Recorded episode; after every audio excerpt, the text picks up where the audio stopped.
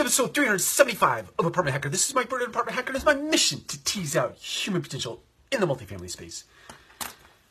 How many of you have heard the term ownership or take the position of the owner in the multifamily space? So if somebody's trying to encourage you or motivate you, whether that be a regional manager or a property manager, they always come up with, a, or an owner specifically, they talk about taking ownership.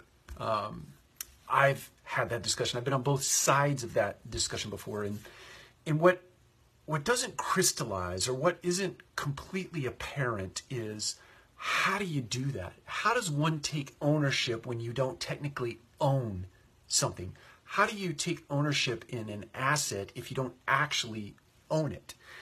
And what I want to talk about over the next seven videos, uh, drawing uh, uh, inspiration from scaling up excellence, I want to talk about seven ways that you can actually take ownership in an asset, in a multifamily asset, in an apartment community, um, without actually f- owning it, without having real skin in the game, meaning dollars and cents invested in the community. So, this is just a teaser to, to introduce you to the idea that we're going to be talking about over the next seven videos.